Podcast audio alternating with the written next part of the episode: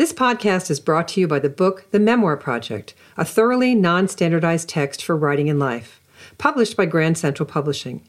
Recently updated and reissued in a new edition, it will teach you everything you need to know to write memoir.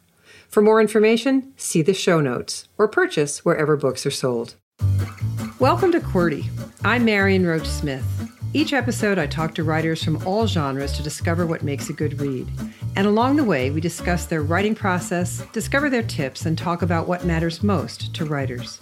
So step away from the computer or typewriter for a bit and join me.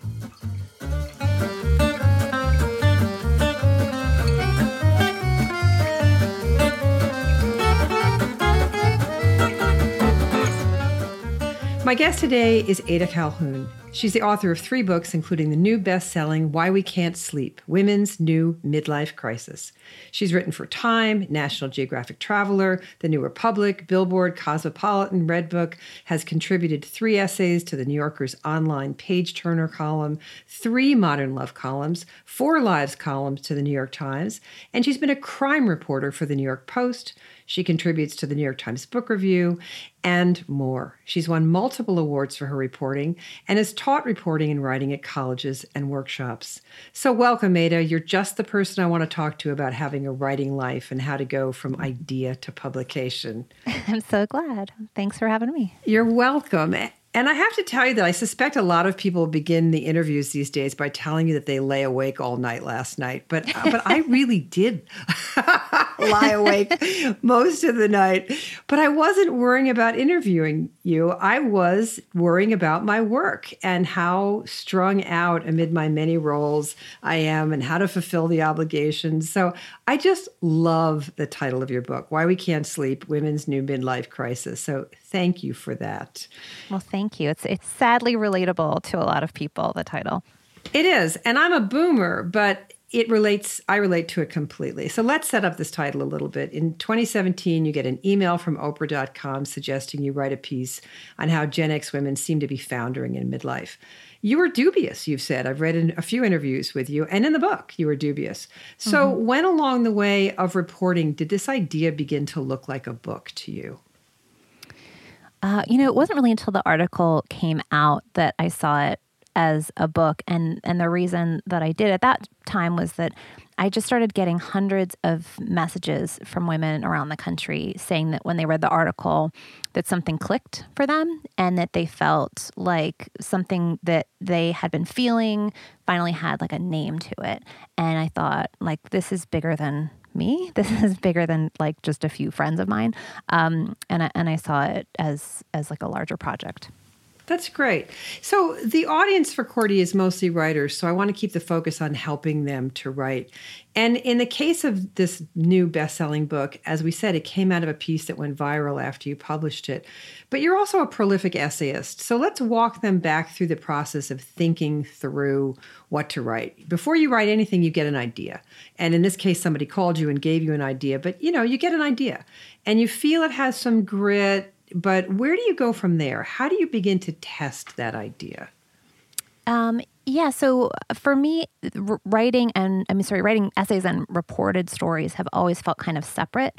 Um, so with essays, typically I get an idea often in the middle of the night, or right when I first wake up, or right after I've had a fight with someone, or whenever I'm feeling particularly emotional, and I write it usually all kind of in in one fell swoop. They often feel not mm-hmm. exactly divinely inspired, but they come from somewhere, and um, and I write them all all at once often. Um, and then with reported pieces, I usually get an idea.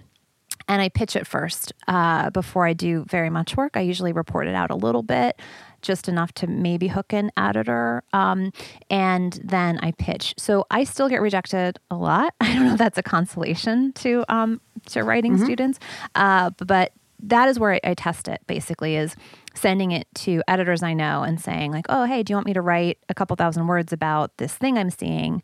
And then uh, very often the answer is no. Um, but if they like it, uh, then that is proof enough for me that it's worth going to do. So, this idea of testing, I think, is important. I pitch my stuff to my sister, who's a writer. I pitch my stuff to my agent. I pitch my stuff to my editor. I pitch my stuff. We test in different ways, but I think people lose sight of the fact that it doesn't just drop into your head fully formed. It's something you you try it, you think about it. As you said, it might come out of a fight, it might come out of a controversy at school with your kids, it might come out of anything. But then you've really got to talk about it with somebody a little bit, um, whether it be the editor editor, the agent, or maybe somebody at home. So we're really talking about some getting some kind of support for your ideas, aren't we? Uh, I think so. I mean, obviously, to get anything in a magazine, you need like literal support in the form of money or space.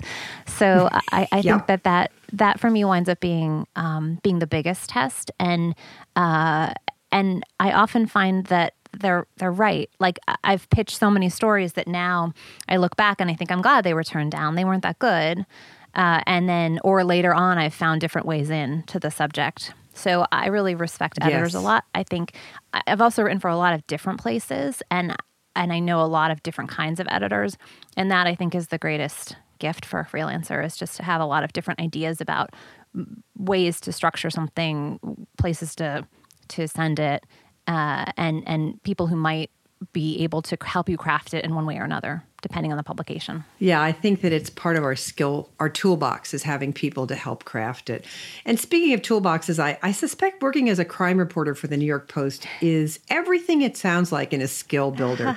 I worked for the New York Times and uh, I walked away with a nice little toolbox, but not every writer has those experiences. So let's talk about interviewing. I tell people all the time, I predominantly work with memoirists, and I tell people that they need to, to interview people in their lives, and they're always really surprised that they should do that. But for Why We Can't Sleep, your new book, you interviewed over 200 people and broad swaths, the broadest swaths of women over 28. And you admit in the original magazine piece, as well as in the foreword of the book, that all the time, despite all the outward shows of success, you had a new book out at the time, you had gotten on the Today Show and in the Washington Post, you were in your 40s and you were miserable. So, how do we not bring our own intent to interviews? Like, you didn't, I'm sure, stick a microphone in someone's face and say, So you're miserable too, right? How do you allow them to tell their own tale when you've got an idea? Well, um, uh, my idea was that I was really curious to hear everyone's stories. I, I find that it's actually incredibly helpful to me personally to hear other people's stories in great detail and and to really hear them it gets me out of my own miserable head for a bit and and it often gives me some perspective. Yeah. Uh, and and you mentioned working as a crime reporter. That was the best thing i ever did in terms of becoming a better writer. I didn't go to school. I've never taken like a journalism class or writing class. Uh, and I, I learned as a freelancer and I made a lot of mistakes along the way uh, as a as like a beat reporter in various areas. But like having to call people on really really bad days. So often it was mm-hmm. in the wake of some kind of tragedy. And, and trying to find like you know the girlfriend of the guy who just got arrested and interview her things like that it it made it so that I didn't mind being uh, yelled at. It didn't. I didn't mind mm-hmm. after a while getting hung up on. I, it became part of my day. Mm-hmm. This expectation that even if I came at things with good intentions and um, compassion, that it, it, might not be enough to make someone want to talk to me, and that that was all right. That was within fully within their rights to to hang up a mirror, sh- shut the door, and uh, and I, I it got rid of the fear. I think I used to be anxious, and I I think doing that job made me have a lot of clarity about what this what this job is when you're interviewing someone. You're trying to find something out. You have to genuinely want to know whatever the answer is. Yes. And uh, and yes. and, and to not I think not anticipate what you're going to hear. That's one thing that I that always has bothered me in some especially trend magazine stories where you go in and you like you you know what they're going to say and you even try to craft what they say. I've, mm-hmm. I mean, I've mm-hmm. heard, uh, being in various newsrooms, I've heard people say things like, "Oh, okay, I need you to tell me something like this," for quotes, which is I, it's appalling. I think because it is what you want is you want to be able to call someone and say, "Did this happen?" and to be interested whether they say yes or no. Yeah, it's wonderful, and the agility that's required of one's curiosity and one's ability to go with it, whatever they say, is part of the wonder of this experience and learning, but you do have to go in without that intent. I too have overheard people say, I need you to say something like this, and it and it is appalling. Absolutely. So you learned a lot while you were writing about your generation. In fact, you write about how generation Gen X marks the end of the American dream of prosperity. And the generation that we refer to as Gen X is actually downwardly mobile with more debt and declining job stability. And while that's fascinating, again, I want to return to the assignment at hand. You're reporting, you started out feeling unhappy in your otherwise successful looking life, only to report that life on that life and find out that things are actually far worse than you realized as you do all this data research. So let's talk a little bit about the burden of story because some stories are, are a burden to carry. I mean, in some ways, I kept thinking about you as I was reading this and thinking about how you were feeling and thinking about somebody I know who wrote a story once where he discovered that he had a genetic marker for an illness. It's like, oh no. And so, how do you carry that along? This is kind of a bummer to realize in the cold, hard terms, uh, or to realize in cold, hard terms, how few advantages your generation will enjoy. So, did you find that a burden? that part I did not find a burden. I actually found it a, a profound gift. Be, and, and, and what's been so interesting too to, in hearing people's reactions to the article and then to the book um, is that not knowing what's going on is the worst.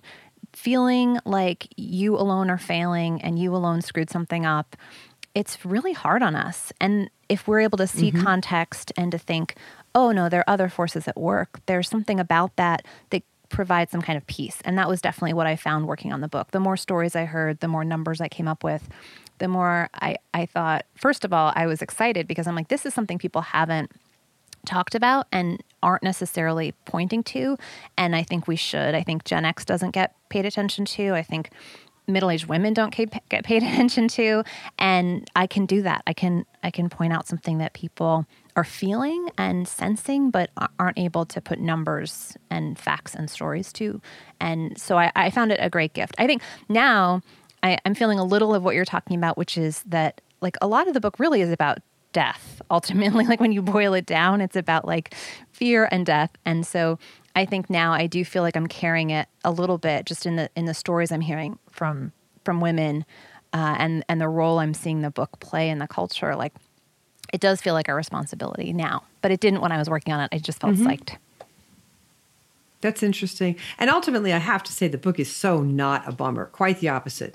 In a cha- in the chapter called New Narratives, you say the thing that every writer wonders about. You say, "Writing this book cured my midlife crisis." So I need to ask you, what happened? Are we growing new neural pathways as we write? I mean, people say that all the time. I hear that all the time from my writers who work with sex abuse. They talk about mm-hmm. getting a hold of their story and not writing an untrue end. It's not that, it's that they get to choose where it ends. So, do you think along the path to reporting, you actually started to grow a new sense of, of who you are and where you are in this world? I think writing always helps me figure things out. So, every time I've ever had a real problem in any area of my life, the way that I, I came to understand it and came to get out of it was was through writing about it and finding ways to describe it and to tell the story that made sense to me. Uh, whenever I teach memoir writing, I always tell people you need to figure out what the beginning, middle, and end of the story are. And who the heroes are, mm-hmm. and who the villains are, and what the turning points are. And there's something about being able to do that for your for your life on the page that lets you actually, I think, do it in your life for real. I, I think that that being able to, to tell the story and have it make sense and, and making yourself the hero of the story is extremely powerful. And I've seen I've seen people transform their lives. Not to be like hooly bully about it, but I, I think it's um, I think it's so strong. I think being able to tell the story in a way that makes you powerful and uh, it, it, it, it can it can change lives. I really agree. I've worked with hundreds of people through their sex abuse writing essays, writing book length pieces, and I have seen them choose differently because they were writing about it and have them write then about what the choices they made were. And I find it fascinating and wonderful, and I always feel honored to witness it. But I particularly loved the way you said this. I, it cured my midlife crisis. I was like, yes, that's the best. that's the best possible ending. So you use a good dose of memoir, talking about memoir. You teach memoir, I teach memoir, and you use a good dose of it to open the book, get us through the book. And we get to read and metabolize the cultural touchstones you experienced along the way. You know, we've got Madonna's pointy bras and the and the effect they had on all of us, the mm-hmm. Challenger disaster, and many other things. So talk about the decision to put yourself in this book. I mean, you could have written a purely social science book, of course, but you carry the story along. How was that decision? Was it hard to make? Was it easy to make? It was easy to make. I, as an editor, I always loved a slush pile. I always used almost everything that came in in some way or another. And I just feel like if I have personal experiences and I have friends and I have interviews and I have numbers, I'm going to find a way to use all those things. Uh, it seemed, it would seem wasteful to not include myself uh, if there was something relevant mm-hmm. or that people would want to hear. Mm-hmm. I agree with you. I'm really accountable. If it happens, I use it. If I've got it, it goes in if I cut it out from a piece, I make another piece out of it. So I think it's the, I like the idea of the slush pile. When I when I was in the newspaper business, we had spikes on our desk of everything that came through. I miss my old spike. You know, you're putting all the and then you could pull it off at the end of the day and see what you didn't use in a story. So yeah. So you one of the one of the phrases I love in the book is the caregiving rack, and I laughed like hell. You call it the caregiving rack, as opposed to what we're usually seeing is this phrase sandwich generation for what women become so easily when we've got kids and parents to care for. And I've always hated every food like memoir when it's applied to women. It just makes me incredibly uncomfortable. I am not a baked good, you know? So you but you call it the rack, as in being on the rack, wrists and ankles ankles tied in opposite directions. So this takes a kind of courage that writers struggle with because it's so easy to just use the language that the, everyone thinks is recognizable. So how important is it to stake out your territory with your very own language, do you think? I think if the if the given language works, I think use it. But in in that particular case, like one friend of mine said that the sandwich generation always sounded so cozy, like oh yes, like mm-hmm. with the mm-hmm. crust cut off and the side of tang, and and in fact, it can be so brutal that it, it, needs a it needs a different metaphor. It needs something a little more violent. So, uh, like I tried panini, I tried a few things, and and it felt like it felt like you needed a torture device. That was what I thought was called for. Yeah, I agree with you. Having gone through caregiving with both my parents, I can I can absolutely. Uh, I loved the rack, and I thought, yeah, that's it. That's good. That works. So you have this now famous modern love piece um, that you published about a wedding toast you'll never give, and it preceded the book titled Wedding Toast I'll Never Give, which is a collection of essays on staying married, which I appreciate because I've been married a very long time. So uh, let's talk about the process of going big to small or small to big. To write an essay uh, and then to expand that into a book. Does planning it out as an essay whittling down the idea eventually benefit you as a writer as you go to expand that idea into book length a book length piece I, I frequently try to convince people to do that and I'd love you to back me up here, Ada. I, w- I would be happy to back you up. Um, I'm, I'm trying to think. I so I've done it twice, and of course, the great gift of having an essay go viral and and then become a book is that you have people who want the book. So I've done both. I've like mm-hmm. pitched a book, just from scratch. And I did that with my New York City history, St. Mark's is Dead. Like no one was clamoring for that book. I really I had to kind of force it into the hands of editors. Uh, when you have an essay, it, it's a nice way of testing the, the audience. So if you publish it and you hear nothing, which of course has happened with most of the essays I've published, then you know it might not have legs as a book. And then if if something comes out and you're getting tons and tons of messages and hearing all of these different people's stories, then I think it's it becomes like a uh, what's it called when the king asks you to do something like royal command, and that is a great yes. gift. Um, it's it's been different every time. So in, in that case, I'd had a few essays in Modern Love and Lives that I was able to then use for that essay collection. That was that was kind of a memoir.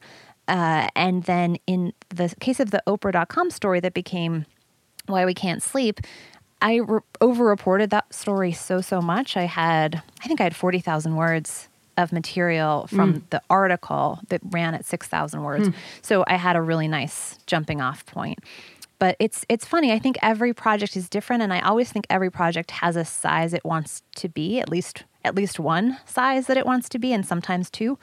Uh, and that you just have to like look at the material and be really honest with yourself. Like even if you feel like you'd rather write a book if if it really wants to be 1500 words you have to respect that story every project has a size it wants to be. Yes. And it's knowing that, knowing if you could go the distance with something as an idea on so many levels. Can I live with this for three years? Can I live with this for only an hour and a half? And then is there that much to say? So having 40,000 words for a 6,000 word piece is a great indicator that there's something there. But you're absolutely right. The response is just wonderful. I, I think the online world allows for so much more of a finger on the pulse for, for writers to know. You know, it used to be we had to kind of wait to see if we got any mail, as in mm-hmm. letters. Um, right. These days, it's likes and comments and all of that, and it's and it's a great mechanism, I think, for gauging whether something should should be expanded into a larger piece. So I had a, a, listener write in this week asking me to ask writers about their practice. So I'm going to ask you Do you write in the morning? Do you use Scrivener or Word? How about discipline? Do you use a word count, a daily word count, a page count? How do you work? Standing up at a desk, lying in bed, sitting at the bus stop in the car? I mean, let's talk a little bit about what this looks like in your life. Well, I don't know that I'm a very good role model for anyone because it's it's different every single day. And, uh, mm-hmm. and, you know, I, so I also ghostwrite books. So I've ghostwritten like 14 books in the last 10 years, in addition to the ones I've written uh, under my own name. And when I'm ghostwriting for someone else, it becomes easier because often the deadline is like three months away and I have to get 90,000 words in three months. And I just do the math and I'm like, okay, well, we need mm-hmm. this many thousand words every week. And I make sure that I get enough interviews to get that material. And, uh, and then I send it in week after week and I get that done. It's, it's kind of work for hire. It feels uh, like kind of clocking in and out. And I, um, and I write either at the library. I've rented an office one time. I often work at coffee shops. I work on my couch sometimes, like surrounded by Legos. Um, and I don't have any like structure or, I mean, I, some days if I'm on deadline for something, I'll start working when I wake up in the morning and I'll, you know, take time out to like feed my family and things like that. But then I'll get back on the computer and, and work into the middle of the night. And then some days like today, I like didn't, I had lunch with my husband. I like walked around. Um, so I don't have any schedule or structure and I don't recommend it, but I don't know any other way to be. It's fine. And I think that there's this, again, there's this idea that there's this completely regularized world every single day. And of course, the dog gets sick, kids get sick. I've written as much sitting at waiting at the bus stop as I have any place else. And you you do what you can as you can. I think that whole idea of ghostwriting though opens up a whole line of inquiry because I too have done some ghostwriting and I thought it gave me a really interesting and different set of skills. And you just talked about the word count. You just do the math. It's 90,000 words, it's due in 3 months. Okay, I know what I got to do here. And you're going to divide that up into 5 days a week or however many days a week you might be able to work. The other thing that I thought that ghostwriting gave me some real insight on that I thought I knew cold was rewrite the idea of the importance of rewrite because you're really rewriting someone else's voice or you're rewriting something. Sometimes I was handed a manuscript that was in trouble and I had to rewrite the entire thing. So, what other skills? You've got the discipline of the word count. I found the rewrite to be interesting. Um, what about you? What else do you think that the the ghostwriting experience has has brought to your toolbox?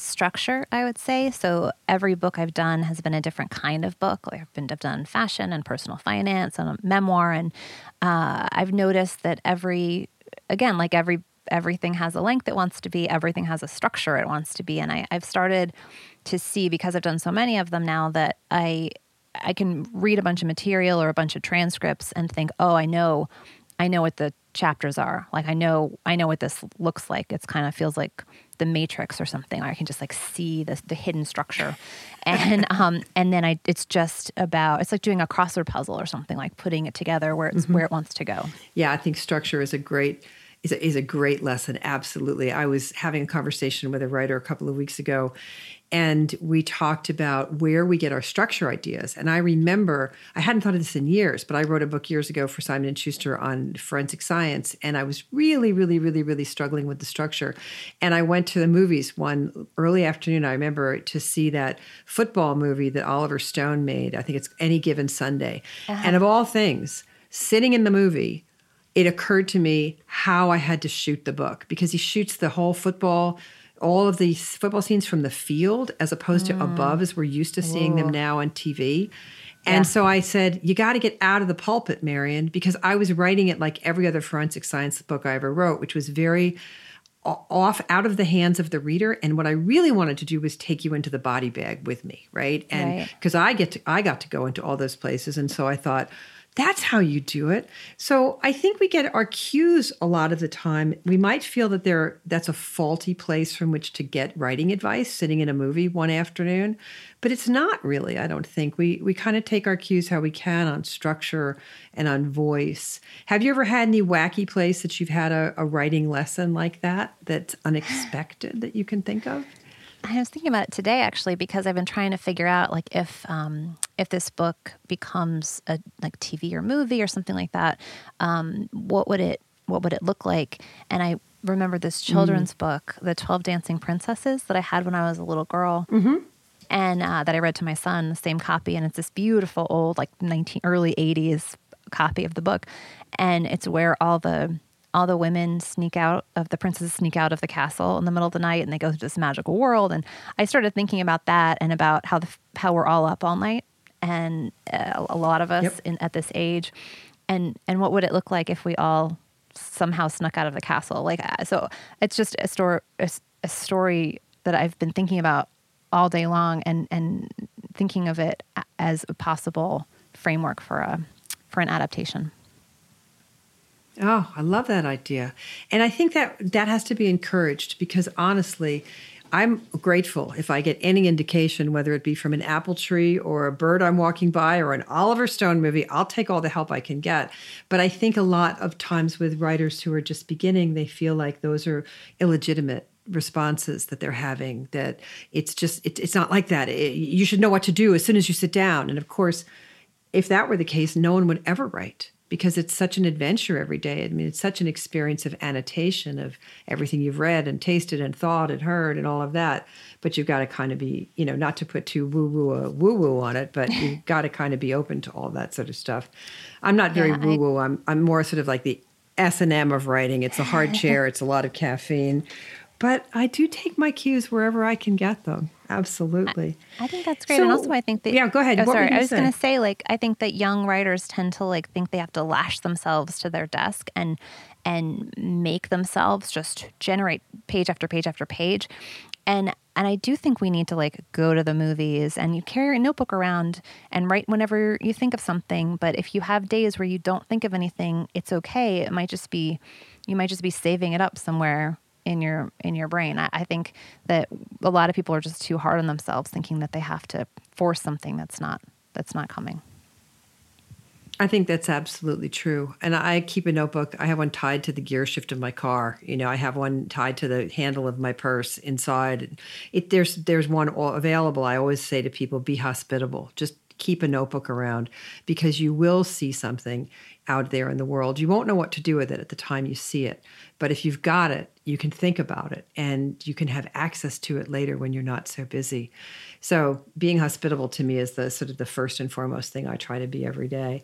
Mm-hmm. Speaking of which, I think that people are not that hospitable or, or, less hospitable to women's ideas. I think women get more attacked for their ideas far more than men do.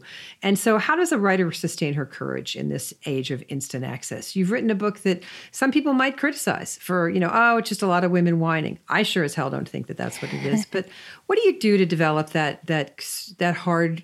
Not we don't want a hard shell. We want just to be protective. How do you do that? Yeah, I think it took me a little while, but I now I think that everything I write has an audience. It has certain people that it's for, and it's if somebody's going to say, "Oh, it's a bunch of women whining" or something like that, oh, it's just not for you. It's not your book. It's for these other people, mm-hmm. and that's who I'm writing for, and that's that's who it exists for. And I, I don't really care about the others. sorry, sorry. I love that. Goodreads reviewer who said whiny. Um, yeah, I just I don't know. It's not. It's okay. It doesn't. It's fine. What can we look for next from you? What are we, what are we scanning the pages of the New York Times or the New Yorker or the online world for for please? I don't, I'm not sure yet. I'm I'm doing uh, an audio project about Frank O'Hara, the poet, right now, uh, and uh-huh. then I'm not really sure where that's going at the moment. I've been on book tour a bunch, so I'm kind of concentrating on doing right by my publisher and and trying to to show up places and then I'm doing a little bit of freelancing here and there. But uh, but yeah, otherwise I'm just waiting to see what comes next. Well, thank you, Ada. It was lovely to have you here, and good luck with the book. It's a joy to read. Oh, thank you so much. You're welcome. Ada Calhoun is the author of Why We Can't Sleep Women's New Midlife Crisis. Get it wherever books are sold.